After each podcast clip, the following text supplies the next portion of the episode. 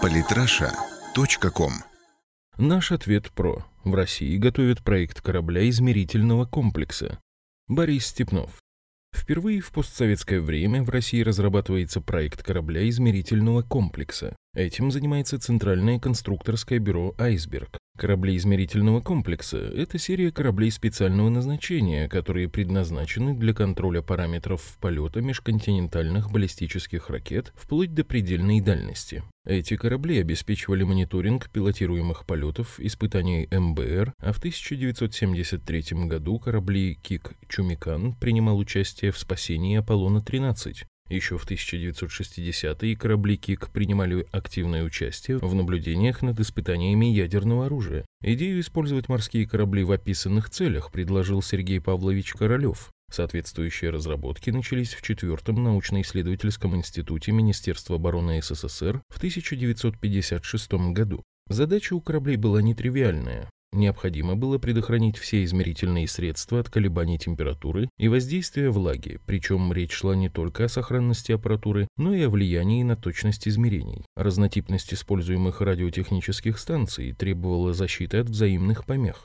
На суше они располагаются на значительном расстоянии друг от друга, что невозможно на корабле. Вопросы устойчивости параметров тока для питания многочисленной аппаратуры также нестандартная задача. Флагманом флотилии было судно-космонавт Юрий Гагарин, который функционально дублировал стационарные научно-измерительные пункты современного на тот момент уровня. Даже жидкий гелий, применяемый для охлаждения, производился непосредственно на корабле. Водоизмещение космонавта Юрия Гагарина 45 тысяч тонн. Для наглядности водоизмещение авианосца «Адмирал» флота Советского Союза Кузнецов 43 тысячи тонн. Зеркала приема передающих антенн имели диаметры 12 и 25 метров и массу антенных устройств 120 и 240 тонн. У корабля была возможность ходить во всех широтах от экватора до полярных вод, корпус был специально усилен. Всего имелось 86 лабораторий, на корабле имелся плавательный бассейн, спортзал, кинотеатр и другое необходимое для полноценного отдыха людей. И все это в 1971 году.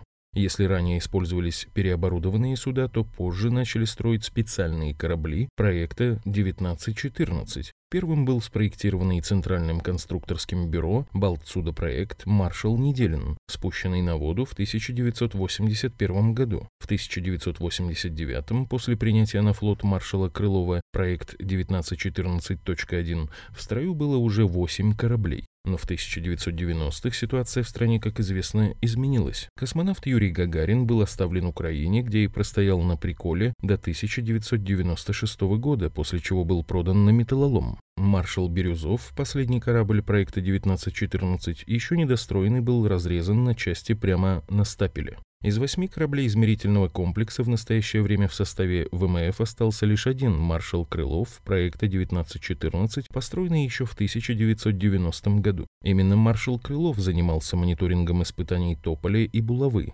Сейчас корабль проходит ремонт во Владивостоке. Однако маршалу Крылову уже более четверти века, да и один корабль это явно мало для решения глобальных задач. Поэтому для наблюдения за испытанием элементов систем ПРО и стратегических вооружений, в том числе и иностранных государств, уже давно пора заложить постройку нового корабля измерительного комплекса. По имеющимся в свободном доступе данным, проекту присвоен номер 18290 и шифр Буер. Пока из планируемых характеристик известна длина корабля – 140 метров, водоизмещение – 14 тысяч тонн, автономность 120 суток, дальность плавания 10 тысяч морских миль, экипаж корабля 30 моряков плюс 105 человек специального персонала. Современное оборудование позволит контролировать запуски межконтинентальных баллистических ракет, в том числе и стартующих с подводных лодок, а также других образцов стратегических вооружений иностранных государств, включая гиперзвуковые перспективные разработки ну а заодно и космические ракеты-носители, крылатые ракеты, планирующие боеголовки и так далее. Естественно, можно будет обеспечивать мониторингом и наши испытательные запуски. Корабль конструктивно планируется для эксплуатации во всех водах, включая Арктику. Таким образом, и в этой области Россия начинает не просто восстановление имевшихся возможностей СССР, но делает это на современном техническом уровне. Мы не восстанавливаем утерянное прошлое, а строим будущее. Самые интересные статьи о политике и не только. Читайте и слушайте каждый день на сайте polytrasha.com.